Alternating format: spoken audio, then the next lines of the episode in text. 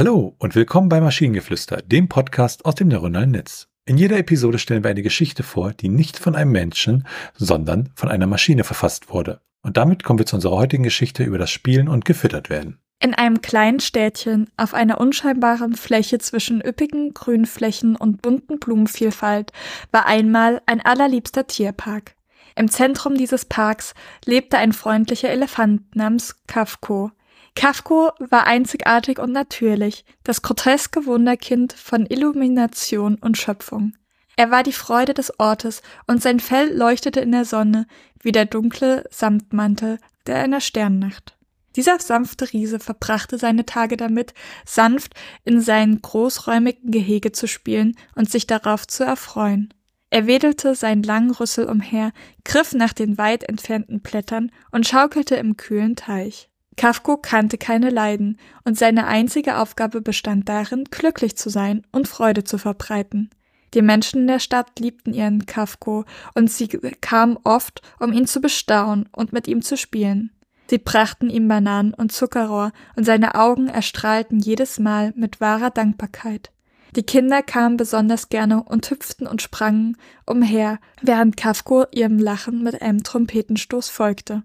Eines Tages brachte ein kleines Mädchen Marie Kafko eine besonderen Leckerbissen. Sie hatte ihm ein Brotleib gebracht, großen, das sie kaum tragen konnte. Sie strich sanft über Kafkos Rüssel und lachte, als er das Brot mit entzückender Freude nahm und es vorsichtig kaute. Sie streichelte Kafko und sprach aufmunternde Worte zu ihm, die in Zärtlichkeit und Liebe getränkt waren. Kafko grunzte zufrieden und umkreiste das Mädchen sanft, als Zeichen des Dankes. Die Liebe der Menschen für Kafko und die Freude, die er erwiderte, machten den Tierpark zu einem Ort des Friedens und des Glücks. Inmitten einer belebten Welt voller Komplexität war diese einfache, liebevolle Interaktion zwischen Menschen und Tier eine schöne Pause, ein täglicher Rückzug zur Einfachheit und Menschlichkeit. Sie fütterten und spielten nicht nur mit Kafko, sondern sie liebten ihn auch und fanden einen Freund in ihn. Und so, durch die einfachen Freuden des Fütterns und Spielens, schaffte dieser sanfte Koloss eine harmonische Gemeinschaft von Glück und Zufriedenheit, und sein liebevoller Geist wurde zur Seele der Stadt.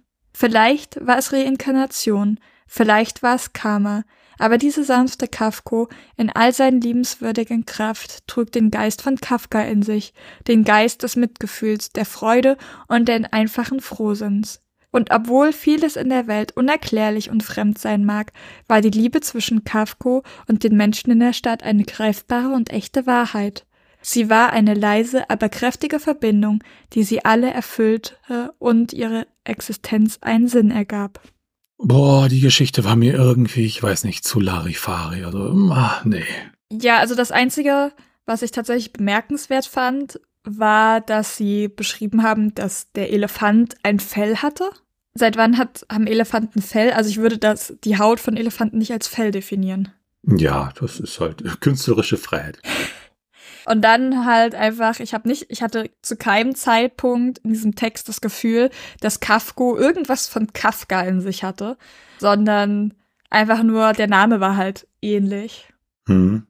Und sonst, ich weiß auch nicht. Aber ich bin auch kein Freund davon, Tiere einzusperren. Also von daher vor allen Dingen keine Wildtiere wie Elefanten. Dementsprechend bin ich dem sowieso ein bisschen, stehe dem sowieso ein bisschen kritisch gegenüber.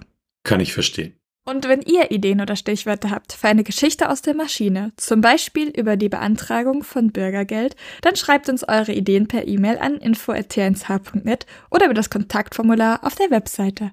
Bis zur nächsten Episode von Maschinengeflüster. Bye bye. Tschüssi.